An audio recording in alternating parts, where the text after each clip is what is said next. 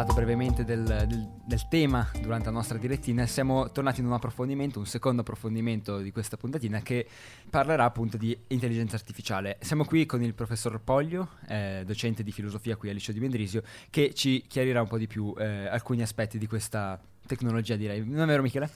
Esatto, uh, stiamo parlando di intelligenza artificiale, in particolare ricollegandoci al tema di Sofia, che magari Filippo vuole un attimo introdurre. Sofia è un robot, se non vado errato, che riesce a interagire con il mondo, ma ci parlerà, ci spiegherà meglio il professore un po' come funziona questo, questo robot e che cosa fa.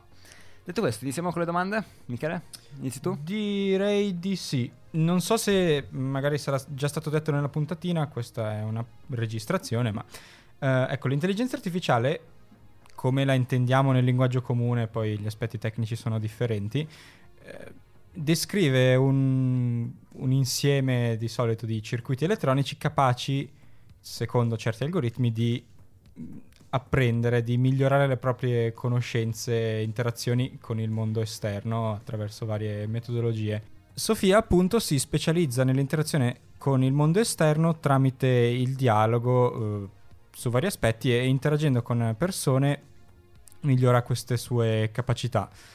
Lei cosa ne pensa di questo tipo di, di computer, in fondo, di robot? Ma eh, Sofia mh, mm, insomma, ha suscitato prevedibile scalpore e ci ricorda come l'intelligenza artificiale possa entrare prepotentemente nelle nostre vite. E a riguardo in realtà ci sono eh, precedenti riflessioni che vale la pena citare. E, mm, mi viene in mente, per esempio, Leopardi. Leopardi. In una delle sue operette morali ehm, immagina un'accademia scientifica, eh, l'Accademia dei Sillografi, che istituisce un concorso, un concorso per la costruzione di tre macchine. E, ehm, una di queste macchine è un robot, un automa, eh, dovrebbe svolgere i lavori, i lavori manuali, quelli più faticosi, sgravando così l'uomo. E questa è una macchina che noi insomma, già conosciamo, eh, ma che aveva già previsto a suo modo Leopardi eh, nella prima metà dell'Ottocento. Eh, le altre due macchine sono eh, particolarmente curiose. Ehm, Leopardi immagina una macchina che svolga la funzione di un amico, un amico, e una terza macchina invece che prenda il posto eh, della propria compagna, di una donna, di una fidanzata. E sulla macchina eh, che eh, dovrebbe svolgere la funzione di amico eh, si tratterebbe di, di riflettere e ci darebbe l'occasione di avvicinarci a Sofia, che in qualche modo eh, pretende sommare questi due tipi di automi, diventando amica e chissà, magari in futuro anche eh, compagna. e l'amico previsto da Leopardi eh, in quanto automa eh, dovrebbe avere caratteristiche umane, evidentemente, ma solo positive, mh, mm, evitando quegli atteggiamenti viziosi che pure ritroviamo negli amici, ossia un atteggiamento che noi tutti conosciamo, l'atteggiamento di velata o malcelata invidia, un atteggiamento che tende a dimenticare eh, la responsabilità, i doveri dell'amicizia, insomma un eh, automa che sia un autentico amico senza ombre e senza oscurità. E questo, e questo, chissà, forse sarà possibile con l'intelligenza artificiale, eh, un'intelligenza artificiale che eh, potrebbe eh, diventare eh, un compagno di vita, come tra l'altro eh, viene ricordato in un film di pochi anni fa, eh, con protagonista Joaquin Phoenix, che oggi insomma, è alla ribalta per eh, Joker.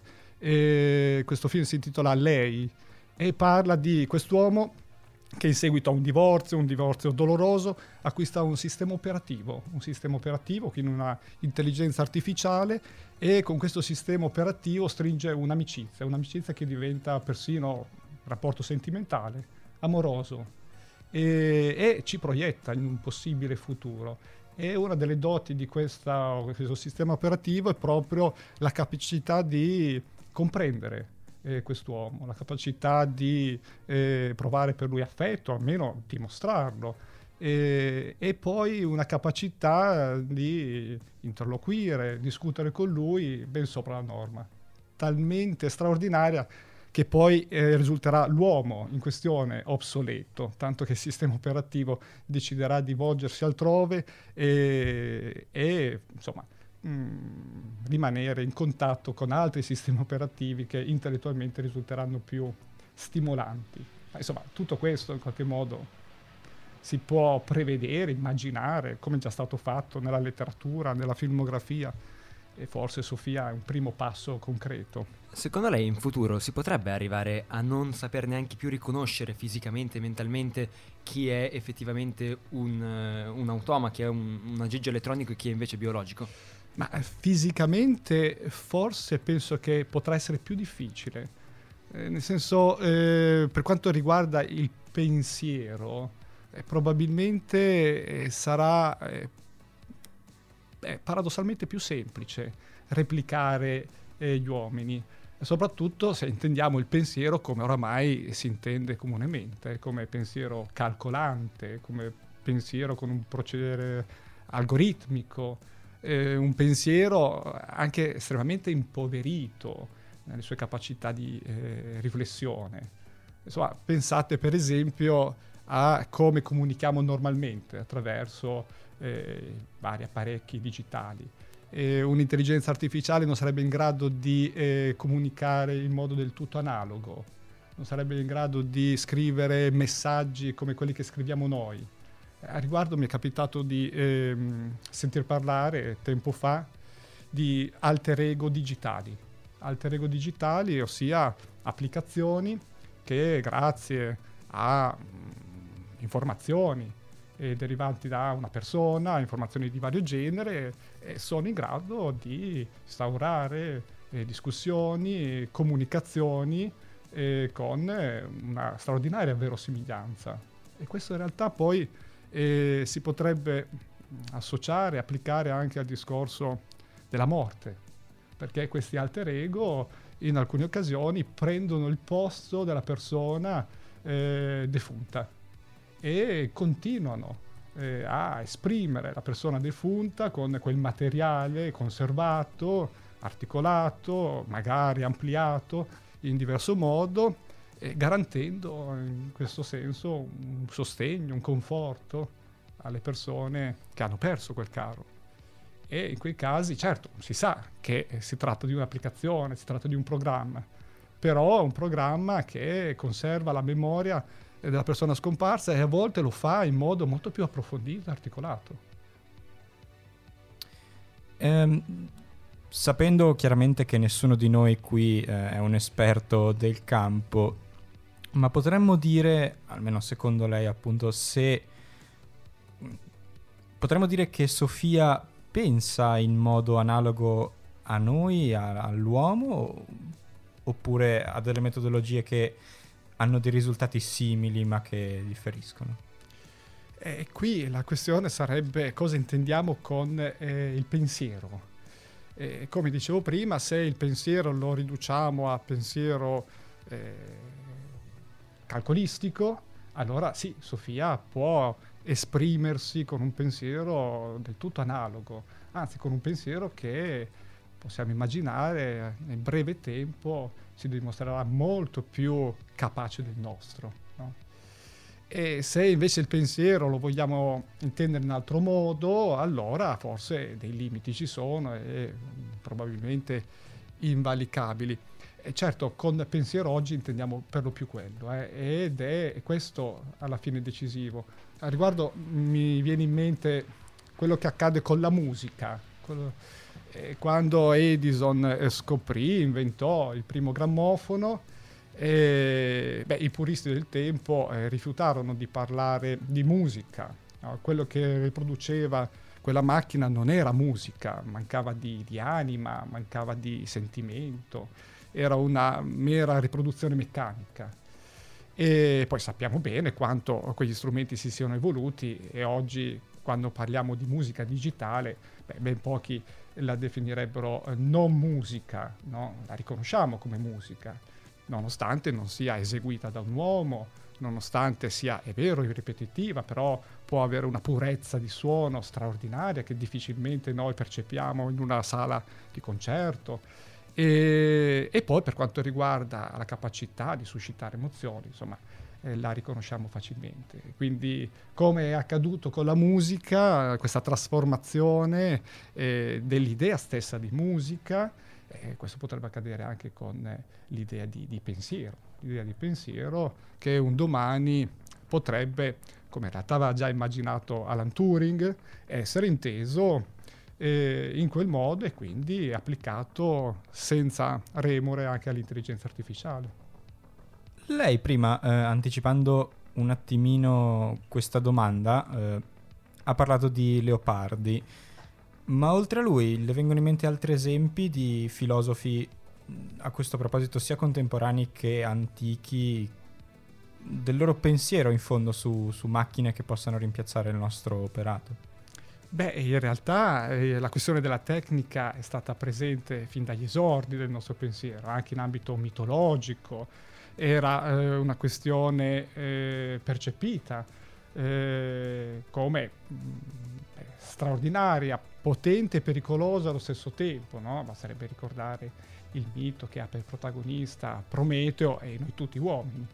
E, ma poi la discussione sulla tecnica è continuata a volte in modo ma, mm, allusivo, a volte sotto traccia, ma è stata una costante, una costante. Eh, nell'antichità anche e, e, poi a maggior ragione nella modernità, a partire da Cartesio, a partire dall'idea eh, di corpo inteso come eh, macchina, per giungere fino alla filosofia contemporanea che sulla tecnica si è soffermata a lungo e alcuni autori in particolar modo eh, ne hanno fatto il centro della loro riflessione e vale la pena a riguardo, eh, mi permetterò questa citazione e non altre, eh, di ricordare eh, Martin Heidegger. Martin Heidegger in suo breve ma molto conosciuto saggio intitolato L'abbandono ci propone una riflessione eh, da ricordare. Ciò che è veramente inquietante, scrive Martin Heidegger, non è che il mondo si trasformi in un completo dominio della tecnica. Di gran lunga più inquietante è che l'uomo non è affatto preparato a questo radicale mutamento del mondo. Di gran lunga più inquietante è che non siamo ancora capaci di raggiungere, attraverso un pensiero meditante, un confronto adeguato con ciò che sta realmente emergendo nella nostra epoca. Insomma, Heidegger sapeva perfettamente che la nostra è un'epoca segnata dalla tecnica, siamo noi preparati per questa trasformazione straordinaria che pure stavamo vivendo, ma per lo più inconsapevolmente siamo noi preparati ad affrontare questa sfida straordinaria con un pensiero che non si voglia ridurre a solo pensiero strumentale e calcolistico e quindi pensiero squisitamente tecnico, ma un pensiero che possa essere e riconoscersi anche in altro modo, pensiero meditante, parlando di trasformazioni, nel 2017, per chi non lo sapesse, eh, sono state create due intelligenze artificiali, Alice e Bob, penso Alice e Bob, non so se pronuncia l'italiano o l'inglese, eh, sviluppate da Facebook, che furono fermate dopo che cominciarono a comunicare in un linguaggio più efficiente, cominciarono a non essere più comprese dall'uomo. Secondo lei è giusto che queste ricerche vengano fermate? Perché poi queste due intelligenze vennero spente. È giusto continuare su questa ricerca anche se alle volte lo- cioè, il loro sviluppo non è comprensibile a noi uomini oppure è più giusto limitare le, cioè, le ricerche alle cose che noi comprendiamo? Beh, è il rischio che tanti studiosi del campo hanno evidenziato la possibilità stessa che eh, sorga una intelligenza artificiale ostile eh, che possa risultare pericolosa per il genere umano tutto eh, di fronte alla quale noi dovremmo agire preventivamente ponendo limiti. Ma siamo in grado di farlo? O l'apparato tecnico già risulta dominante e la nostra è già un'illusione di controllo? Eh, pensiamo per esempio al rapporto eh, sotterraneo eh, tra tecnica e politica. Noi comprensibilmente crediamo che a guidare le nostre società debba essere la politica, ma sappiamo anche che la politica oggi come eh, mai prima si rivolge all'economia per prendere le sue decisioni, le sue decisioni più importanti spesso. Allo stesso tempo oggi sappiamo che l'economia si basa a sua volta sulla tecnica, su ciò che permette la tecnica, su ciò che permette lo sviluppo tecnico. Come a dire che eh, sullo sfondo c'è la potenza della tecnica a indirizzarci e probabilmente già è un'illusione quella di poter comandare la tecnica eh, invece di essere surrettiziamente guidati da essa. Eh, ma i rischi ci sono, eh, indubbiamente ci sono, come sono stati fatti notare da tanti filosofi, e il rischio è persino quello di eh, ritrovarci come esseri umani obsoleti e di provocare noi stessi una sorta di salto evolutivo no? con quella esplosione di intelligenza alla quale insomma, noi non saremmo eh, preparati e non saremmo in grado di rispondere adeguatamente. Se un domani dovessimo creare una macchina in grado, un'intelligenza artificiale, in grado di progettare un'altra macchina, beh, probabilmente, come è stato fatto notare, saremmo di fronte a una sorta di esplosione di intelligenza rispetto alla quale noi eh, risulteremo evidentemente inadeguati e probabilmente obsoleti. Ha già di nuovo mh, un attimino anticipato la, la domanda che l'avrei posto successivamente.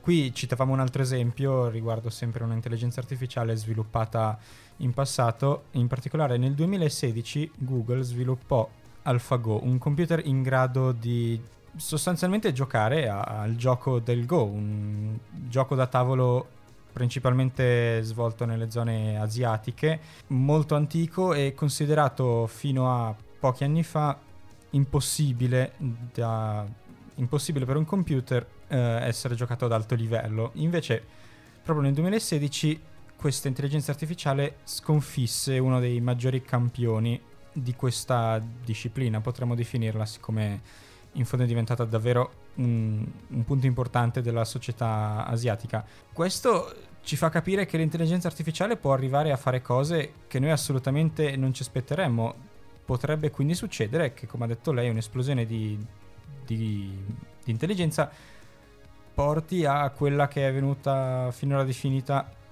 un'intelligenza artificiale generale, quindi in grado di sviluppare altre intelligenze. Se un giorno una macchina di questo tipo dovesse un giorno essere in grado di svolgere tutti i compiti che le vengono proposti in modo migliore di quanto il migliore dei preparati umani possa fare in fondo cosa ci resterebbe? Beh, Heidegger probabilmente evocherebbe quel pensiero poetante che sembra eh, essere esclusiva dell'uomo.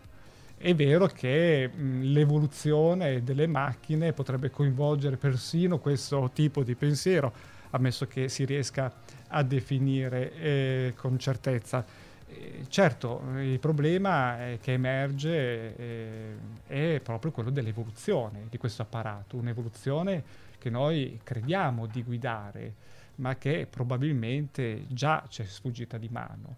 Oggi ci sono scienziati straordinariamente preparati nel loro proprio settore, capaci di scoperte, evoluzioni straordinarie ma eh, anche questi scienziati spesso non sanno come le loro stesse scoperte possono essere utilizzate in altri ambiti. Insomma, nessuna intelligenza umana già oggi riesce a prevedere queste connessioni, questi incroci di saperi tecnologici e quindi eh, le, previ- le evoluzioni connesse. E questo potrà accadere e in parte sta già accadendo, ma pensiamo al web con una intelligenza artificiale particolarmente eh, sviluppata rispetto alla quale già oggi noi eh, siamo, siamo, inferiori, siamo, inferiori, e questo ci ricorda come questo sviluppo eh, per noi è già oggi imprevedibile. Eh, le scoperte, per esempio, in ambito eh, genetico, come potrebbero essere eh, sfruttate dalla nanotecnologia un domani. No? E questo noi non riusciamo a prevederlo, ma con tutta probabilità queste connessioni si realizzeranno con eh, stupore di noi tutti. Speriamo di non soccombere. John McCarthy disse eh, una volta, quando funzionerà davvero eh, nessuno la chiamerà più intelligenza artificiale. Volevo chiederle che cosa ne pensa di questa eh, citazione e soprattutto pensa che eh, la specie umana sarebbe capace di accettare questa entità che è stata creata da lei ma che risulta essere più intelligente della specie umana. Cioè, questo mi ricorda anche un po' le tre gravi umiliazioni inflitte all'uomo che, di cui parlava Freud. Pensa che questa potrebbe essere vista come un'altra grande umiliazione dell'uomo? Sì, possibile intenderla come un'umiliazione, però potrebbe essere anche un grande conforto, un grande conforto, una, una grande compagnia. E, e, da questo punto di vista, eh, anche eh, sentimentalmente parlando, noi dovremmo accettare questa evoluzione e sperare che possa risultare eh, un sostegno. È vero che eh, questa evoluzione eh, è tutt'altro che solo prevedibile, ma lineare. quando eh, McCarthy pronunciò eh, quelle parole, beh, si prevedeva un'evoluzione eh, molto più celere dell'intelligenza artificiale e delle scoperte che ancora non si sono realizzate, che invece erano previste nell'arco di pochi anni. Certo, lo sviluppo oramai è esponenziale e quindi è, è probabile a questo punto che si presenti una intelligenza artificiale di un certo tipo, difficile da distinguere dall'intelligenza così come già oggi la intendiamo e la intenderemo forse sempre di più in futuro. Grazie mille Michele, hai qualcos'altro da aggiungere o... Uh, no, direi che abbiamo finito. Uh, ringrazio moltissimo il professor Poglio e auguro una buona giornata. Grazie a tutti voi.